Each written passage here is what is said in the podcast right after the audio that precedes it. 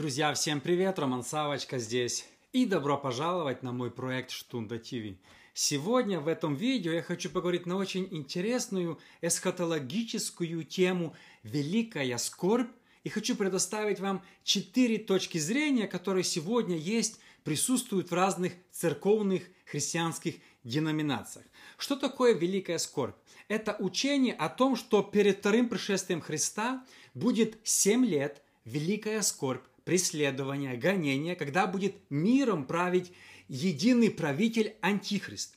И христиане или другие люди будут преследуемы. Также некоторые верят, что в это время будет начертание зверя и 666. То есть то время, когда люди не смогут ни покупать, ни продавать, кто не примет начертание зверя. Конечно, существует больше, чем четыре точки зрения на эту тему, но я постараюсь поговорить сегодня о четыре, на мой взгляд, самых главных или которых придерживаются официальные церковные деноминации. Итак, первая, я думаю, самая известная э, теория, которую придерживаются современные, я думаю, пятидесятнические, харизматические и некоторые баптистские церкви, она называется pre-tribulation – по-русски tribulation, tribulation – это скорбь. Э, ну, как я смотрел русское название «доскорбники». Ну, это такое, наверное, не очень название, поэтому сегодня буду использовать английское слово pre-tribulation или по-русски претрибулационисты, тоже ну, как-то не звучит. Pre-tribulation – до э, скорби, дословно переводится.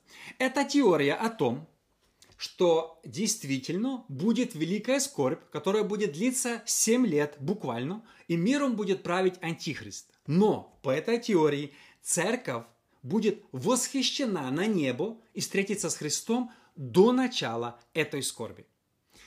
В принципе, так, такая теория, что э, Антихрист восстанет, и в день до его инаугурации, за пару дней, перед тем, как он получит настоящую власть, где-то за пару дней, возможно, церковь будет просто восхищена.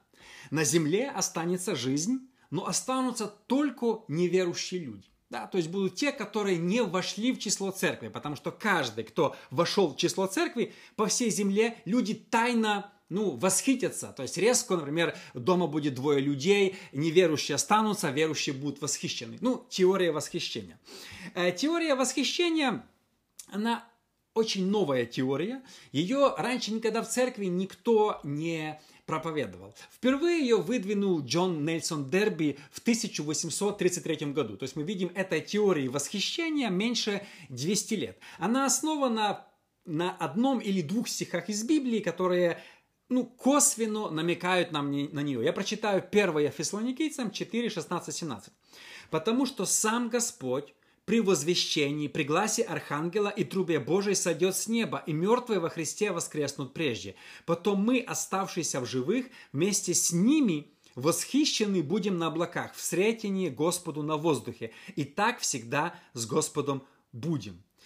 Слово «восхищение» здесь очень спорное слово. В разных английских переводах оно переводится по-разному. Написано, что мертвые воскреснут, и мы вместе с ними восхищены будем. Потом мы, оставшиеся в живых, вместе с ними восхищены будут.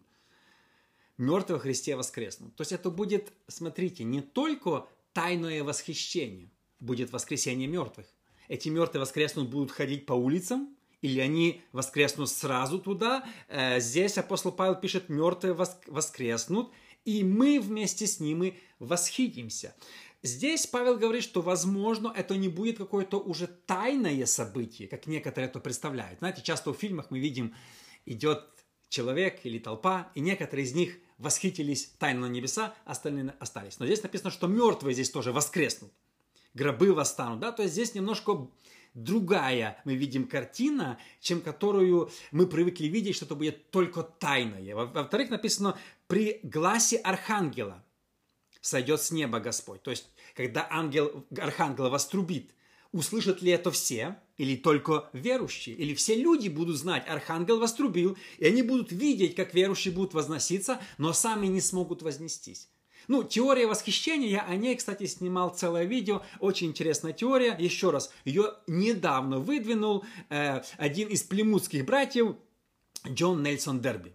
Э, до этого она никогда в церкви серьезно не принималась. Смотрите, теперь это то, что верующих не будет во время великой скорби, основано на учении, что второе пришествие Христа разделяется на две категории А и Б.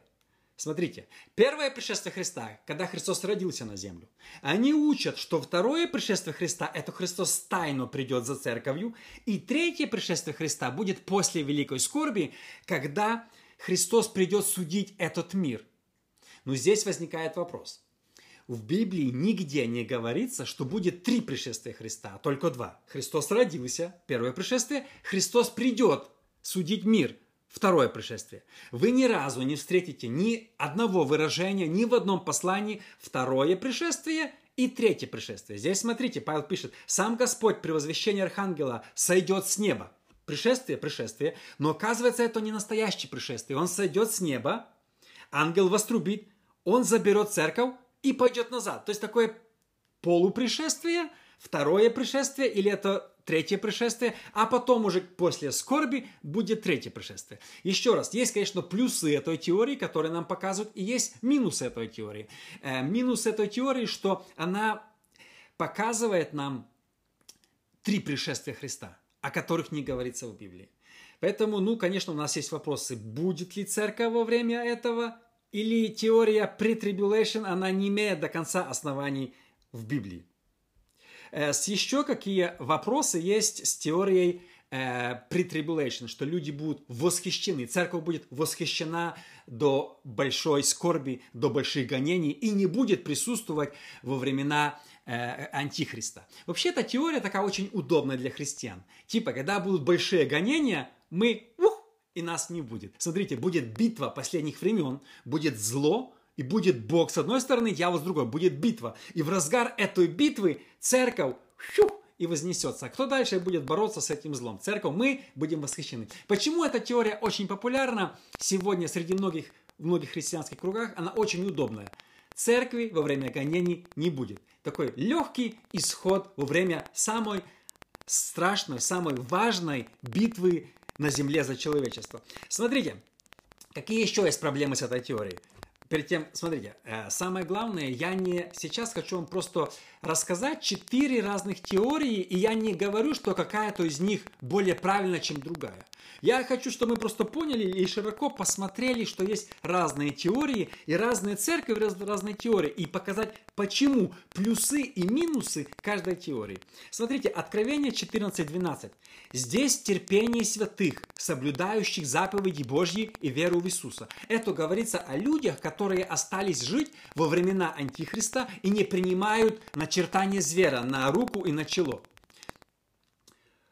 святые они названы. Если церкви не будет, кто эти святые? Как люди могут быть святыми, если не будет Святого Духа, который заберет церковь? Как Павел говорит, удерживающий заберет. Дух Святой заберет церковь, поднимется на небеса.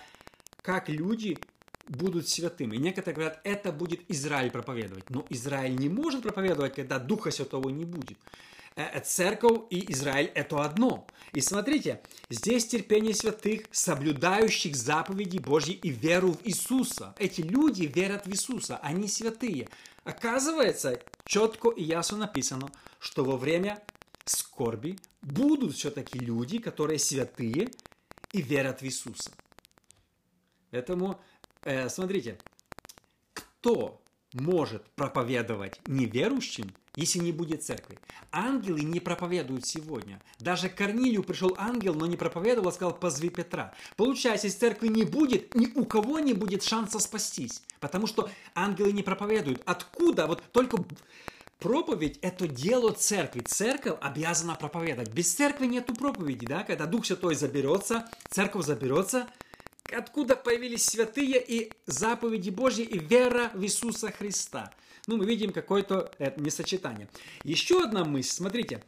Послание к Филадельфийской церкви, Откровение 3.10. «И как ты сохранил слово терпения моего, то и я сохраню тебя от годины искушения, которое придет на всю вселенную, чтобы испытать живущих на земле». Здесь тоже э, люди, которые придерживаются теории pre-tribulation, что церкви не будет, они говорят, что вот смотрите, Бог сохранит нас от годины искушение, которое придет на всю Вселенную. То есть мы не будем. Но давайте мы посмотрим уже тогда, кому написано это письмо. Ангелу Филадельфийской церкви. Еще раз. Церкви, семь церквей в Откровении – это физические церкви, которые были в то время на территории современной Турции, которым Иоанн э, писал письмо, Бог продиктовал им письма. Некоторые говорят, это периоды церкви, это еще что-то. Но об этом нигде не говорится. Вот именно, что если толковать Библию буквально, а не аллегорически, то Иоанн писал эти послания физическим церквям, физическим пасторам. Люди, которые жили в то время на территории Турции. Сейчас Филадельфийской церкви нет. Поэтому немного о том, что это о будущее появится в будущем Филадельфийская церковь. В Турции будет пробуждение?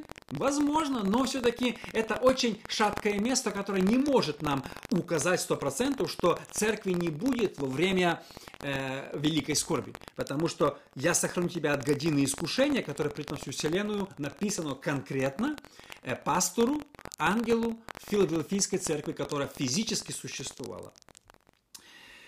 Кто верит э, в эту теорию? Верят, как я сказал, э, э, евангельские церкви, в основном пятидесятнические, харизматические и часть баптистских церквей. Кто не верит в эту теорию, в ее не верят католики, в ее не верят православные, в ее не верят очень много англиканские, лютеранские, традиционные протестанты. Они тоже не верят в эту церковь, которые церкви, которые возникли до 1830 года. Все старые деноминации, потому что, как я сказал, это новое учение, которое выдвинул Дерби. Э, Еще B, э, скажем так, B, э, вторая часть этого учения, это mid tribulation. Есть пару теологов, я их читал, ничего не понял, честно сказать. Они говорят, что Христос придет за церковью, восхищение церкви будет посредине великой скорби. Например, Антихрист воцарился, его произошла инаугурация, и он начинает править, и ровно на годовщину три с половиной года, когда они там запускают салют и радуются, церковь будет восхищена. То есть mid tribulation, посредине э, э, великой скорби. Ну, я читал все стихи из Библии, на которые они ссылаются, Даниила, там нету ни одного подтверждения, там нету вообще никакой конкретной этой. И во-вторых, я не знаю, я сколько смотрел, ни одной большой деноминации, которая бы официально придерживалась этой доктрины. То есть есть там три человека, которые выдвинули, написали книги, рассказывают все, но ни одна огромная деноминация не придерживается. Ни баптисты, ни пятидесятники, ни харизматы э, этого mid-tribulation, что церковь будет половину скорби, а перед, когда будет семь чаш гнева остальных, церковь будет наполовине восхищена. И дальше уже будет э, этот мир без, без, без, без церкви. Ну, скажем так себе. Э, эти две теории, pre-tribulation, до скорби и посредине скорби, они ссылаются на то, что все-таки церковь не будет все время во время скорби или большой скорби, больших гонений, что э, требовать нельзя покупать и продавать, это не будет касаться церкви. То есть церковь не увидит антихриста, церковь не, не будут заставлять ставить печать зверя, какие-то чипы, о, о котором сегодня есть много речи. Церковь в эти гонения не будет. Как я сказал, эта теория имеет право быть. Я не отрицаю, что она абсолютно неверна, но с ней есть некоторые вопросы. Она очень удобная для христиан. Нас не будет во время больших гонений, все хорошо. Но насколько она библейская, давайте мы посмотрим дальше.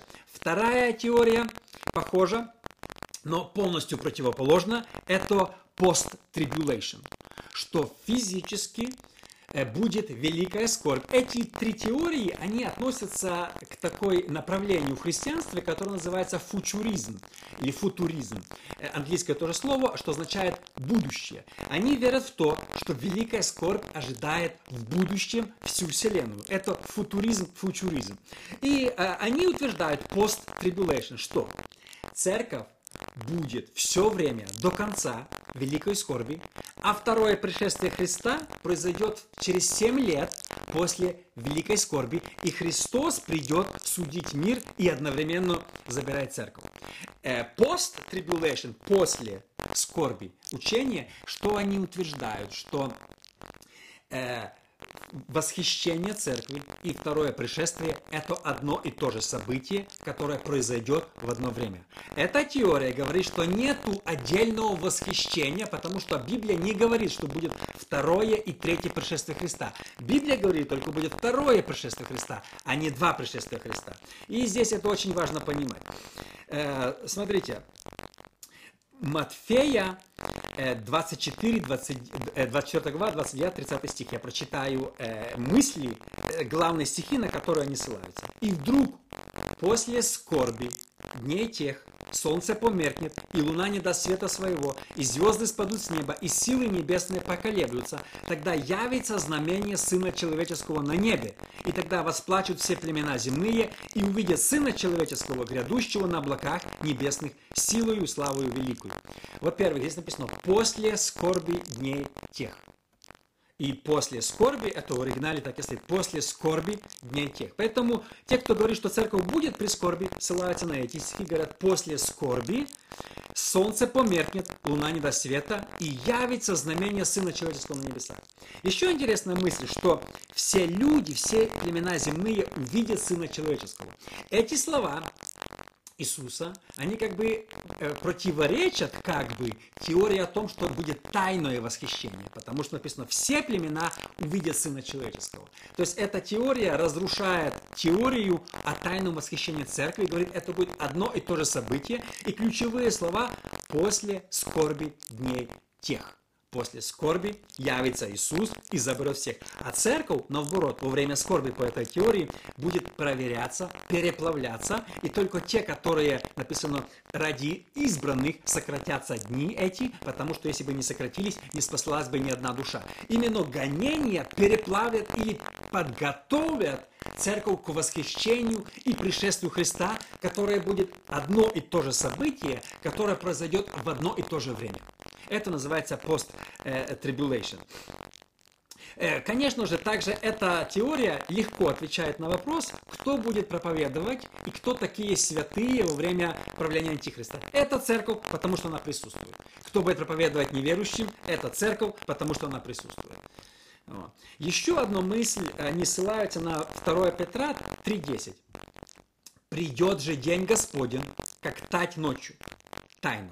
Тать, тать – это вор, вор ночью. Тайно, как бы есть э, ссылка на то, что это будет тайно незаметно. Да, но читаем дальше. Вор ночью, но тогда небеса с шумом придут, стихии же, разгоревшись, разрушатся, земля и все дела на ней сгорят. Петр, когда он описывает второе пришествие Христа, он говорит, что это будет тайна, как тать вор ночью. Но что произойдет в этот момент? В этот момент все разрушится и не будет больше жизни на земле. Написано, земля и все дела не изгорят.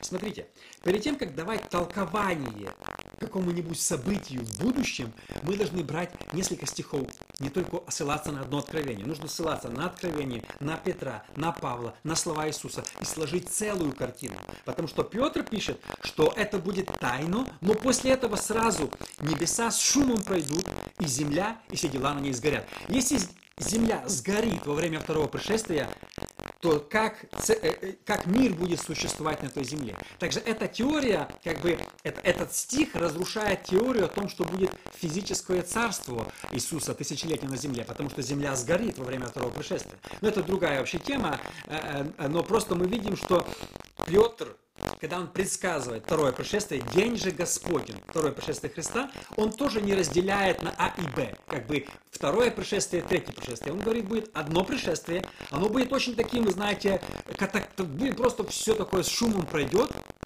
и земля, и дела на ней сгорят. Ну, эта теория э, ясно нам объясняет, кто такие святые и кто будет проповедовать. И еще плюсы этой теории, что она не разделяет второе пришествие и третье пришествие. Она видит в пришествии Христа только второе, одно, и не разделяет его на А и Б. Это плюсы этой теории. Минусы, конечно, она немножко не до конца удобная для нас, христиан, потому что, ну как это так? Церковь будет время скорби, и мы как-то к этому уже, ну, церковь будет время антихриста, церковь будет время гонений. Она не очень приятна для нашего слуха, эта теория, поэтому, я думаю, она многими и откидается. Но сегодня есть очень много деноминаций, церквей традиционных, которые придерживаются этой теории и верят, что э, церковь будет. Католики наполовину, часть католиков придерживается следующей теории, которую я поговорю, а часть говорят, что церковь церковь будет испытана перед э, вторым пришествием Христа, и как раз во время Великой Скорби произойдет большое очищение. Скажем так, эта теория имеет право быть, но, конечно, тоже имеет какие-то свои э, минусы. Э, следующая теория. называется историцизм. Историцизм или историческая. Она была выдвинута, тоже ее раньше никто никогда не проповедовал, она была выдвинута во время реформации Жаном Кальвином и Мартином Лютером. Они видели, это, это историческая э, теория. Что они учат? Если вы почитаете Жана Кальвина, у него был очень интересный взгляд на э, католическую церковь и на Папу Римского. Жан Кальвин, наверное, впервые выдвинул теорию, что э, Папа Римский – это антихрист. Ведь в Библии написано, что антихрист, слово анти означает не против, а вместо. И Жан Кальвин говорил, что Папа Римский, как наместник Бога на земле, он вместо Христа прощает грехи, значит, он антихрист. И кальвинисты, первые, я не знаю, как сейчас, они верили, что э, э Папа Римский – это антихрист, а католическая церковь – это блудница. Интересно отметить, что Елена Вайт, из основатель адвентистов, подхватила эту теорию от Кальвина и тоже проповедовала, что Папа Римский – это антихрист. Сегодня, я не знаю насколько, но многие адвентисты придерживаются этой версии, что Папа Римский – антихрист, и католическая церковь – это великая блудница, о которой говорится в Откровении. Исторический взгляд. Что он учит? Э, Иоанн писал, смотрите, слово «антихрист» ни разу не упоминается в книге Откровений. Мы сегодня, когда говорим «антихрист» 666, мы взяли разные смыслы и объединили в одно. Но в Откровении ни разу не упоминается слово «антихрист». Апостол Иоанн упоминает «антихрист» в своих посланиях. Но когда апостол Иоанн упоминает слово «антихрист», он говорит, «антихрист уже присутствует». А также есть много антихристов. Он говорит, всякий, кто не верит в Иисуса Христа, есть антихрист. Поэтому единственное место, где упоминается слово «антихрист», это послание Иоанна. И всегда, когда Иоанн упоминает слово «антихрист», он говорит, он уже присутствует.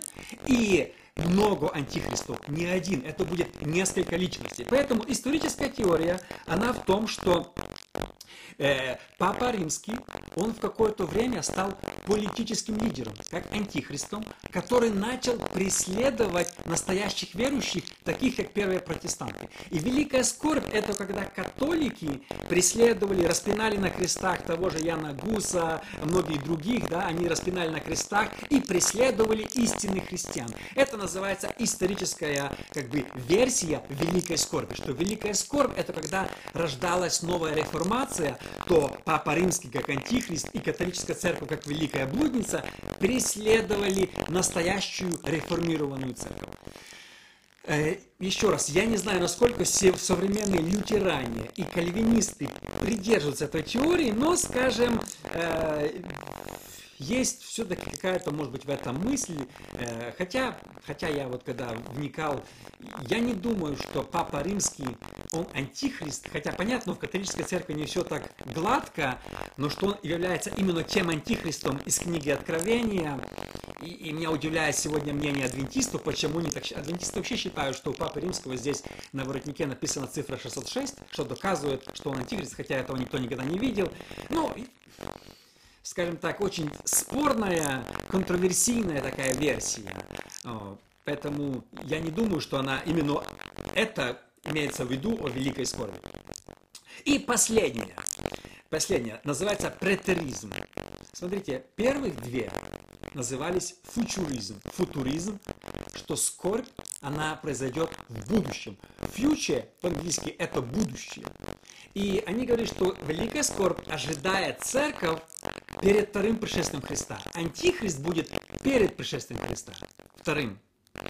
Э, претеризм учит, это целое учение, однажды сниму по этому поводу видео, я сегодня только вкратце расскажу, потому что очень длинная теория. Претеризм это означает прошлое по латыни, и претеризм учит, что большинство событий, о которых говорил Матфей в 24 главе, они сбылись в первом веке. Что все скорби, гонения, антихристы, они все были в первом веке. Когда Иоанн видел видение про откровение, то он говорил, ему Бог сказал, не запечатывай, потому что время близко. Даниилу сказал запечатывай. Смотрите, между Даниилом и Иоанном там буквально несколько сотен лет. Поэтому уже прошло от Иоанна две тысячи лет. Они говорят, что Иоанн говорил тому, что должно быть вскоре. Смотрите, эту теорию придумал, э, придумали католики во время э, контрреформации, когда Жан Кальвин и Мартин Лютер начали говорить, что Папа Римский Антихрист, они придумали теорию преторизма, но сегодня очень много протестантских церквей придерживается этой теории. В Америке особенно много баптистских церквей, много разных деноминаций даже придерживаются теории претери, преторизма. Они сказали, что в Матфея, 24 глава, говорит о великой скорби, и она исполнилась, эта скорбь, когда римляне окружили Иерусалим. Они говорят, что если почитать Иосифа Флавия, то он описывал ужасы, которые произошли в это время. Еще интересный смысл, смотрите, они говорят, что Иисус предсказывал, что Старый Завет однажды закончится, начнется Новый Завет. Новый Завет Бога с церковью начался в 33 году, когда родилась церковь. И в одно время два завета существовали параллельно. Э, евреи приносили жертвы в храме, а христиане поклонялись кто где. И они существовали несколько десятков лет. И вот в 70 году, когда был разрушен Иерусалим, был разрушен храм, прекратилась приноситься жертва, они говорят, что Иисус предсказывал о том, что Старый Завет будет разрушен, и скорбь, которая будет ожидать мир, это именно говорится о том, что сделали римляне, когда они пришли и окружили Иерусалим в 70 году, Иерусалим был разрушен, и Иисус сказал, не останется камня на камне, и храм был разрушен, была принесена последняя жертва, после этого жертвы больше нет, и мы видим 2000 лет нет вообще жертвы. То есть они говорили, что Иисус предсказывал великую скорбь именно о падении Иерусалима. И все эти страшные события. Иисус сказал, бегите в горы в Иудею. Да, то есть там видим конкретные какие-то даты. Главная мысль. Матфея 24:34. Они буквально толкуют этот стих. Истину говорю вам, не придет род сей, как все это сбудется. То есть они говорят, Иисус сказал, что великая скорбь, вот это все потрясения придут во время жизни многих людей, которые его слышат. Сегодня этот стих интерпретируется кто как хочет. Кто говорит, что в 48 году начался Израиль, значит не пройдет род сей. Род 50 лет, уже закончилось 50 лет. Да? Кто-то скажет 70 лет. Да? Я слышал сейчас есть один проповедник, который говорит, на днях должно произойти э, второе пришествие, потому что от 48 года род, каждый по-разному вкладывает смысл, сколько лет один род. Да? Кто-то говорит 50, кто-то 70, кто-то 80, он говорит, ну максимум там 80, поэтому вот скоро должен прийти Христос, максимум, потому что он сказал, не придет род сей. Но здесь и написано, что не придет род сей э, во время восстановления государства Израиля. Иисус сказал, говорю вам, не придет род сей, как все сие будет. Смотрите, если толковать Библию буквально, а не аллегорически, буквально, вот что Иисус сказал, то мы понимаем, то Иисус говорил, не пройдет род сей, который его слушает как все сие сбудется. Поэтому эта точка зрения претеризма, ну, тоже имеет какое-то право на существование, что Иисус предсказывал страшные события, Иоанн предсказывал страшные события, и они произошли в первом веке. Это одна часть. Э, Еще Матфея 23:36. «Истину говорю вам, что все сие придет народ сей». Второе место. Все сие, о чем Иисус говорил, страшные всякие вещи произойдут, все сие придет народ или поколение, это, которое слушает. Поэтому эти два места как будто бы указывают, что великая скорбь должна была произойти во время жизни людей, которые слышали Иисуса. Э, по их мнению, э, претеристов, они говорят, что откровение Иоанна написано в 60-м году, а не в 90-м, как многие говорят. Почему? Они говорят, что откровение Иоанна написано до падения Иерусалима и до правления Нерона, и поэтому Иоанн описывал то, что должно было произойти через пару лет. Поэтому он говорит, «Э, напиши послание этим церквям, и как я уже говорил в церквях, что я спасу тебя от годины великой скорби. То есть жил тогда пастор, его церковь, и Бог говорит, что я спасу вас, потому что скоро, через пару дней, через пару лет придет великая скорбь на весь мир. Вторая тоже мысль, которой они говорят, что Нерон был антихристом, и когда он преследовал христиан, это называется Великая Скорбь. Это вторая часть Великой Скорби. Первая скорбь, это было в Израиле, вторая скорбь христиан по всей Римской империи очень сильно преследовали, и Нерон был антихристом. Почему? Потому что Иоанн пишет, антихрист уже присутствует. И поэтому как, бы, как будто бы Иоанн говорил о Нероне, и началась Великая Скорбь. Еще раз, Откровение 3.10. «И как ты сохранил слово терпения моего, то и я сохраню тебя от годины искушения, которое придет на вселенную, чтобы испытать живущих на земле». Говорит, спасу тебя. Конкретному человеку он писал, конкретной церкви, и говорит, скоро придет большая година искушения, и я спасу тебя. Поэтому Э, смотрите, вообще претеризм, он есть частичный, есть много отделений, полный. Некоторые говорят, что часть событий сбылась в первом веке, часть сбудется в, будущем, а некоторые говорят, что все сбылось в первом веке, и в будущем не будет уже никакой, э, никакого больше э, великой скорби, а будет только процветание. Одна из теорий претеризма, что перед пришествием Христа будет большое пробуждение, а Великая скорбь и Антихрист – это аллегория или события, которые уже произошли в первом веке. Потому что, смотрите, Иисус сказал, никто не знает ни дня, ни часа, когда придет Христос. Если говорить, что Христос заберет церковь или придет перед э, великой скорби, то мы знаем, если антихрист, церковь вознеслась, мы можем вычислить. Если Христос придет после великой скорби, то мы можем вычислить от даты инаугурации антихриста 7 лет и с точностью до дня можем вычислить второе пришествие Христа. Это будет только 7 лет. Мы знаем, вот, например, воцарили, инаугурировали антихриста, и мы считаем 7 лет на седьмой день, на седьмой год приходит антихрист и забирает церковь.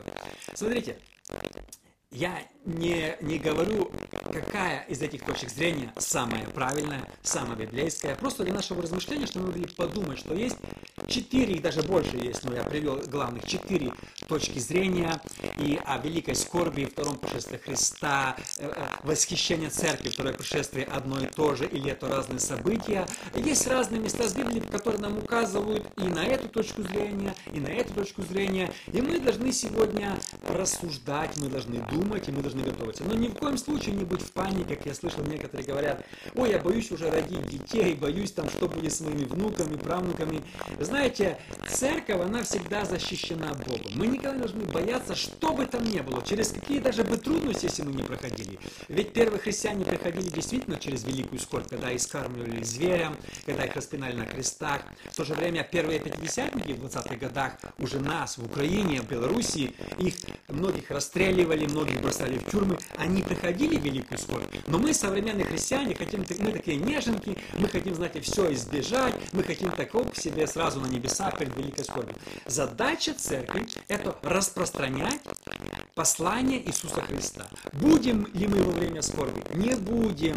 Было ли великая скорбь раньше? Это не играет роли. Мы должны одно – проповедовать Евангелие Иисуса Христа до конца этого мира. Друзья, спасибо.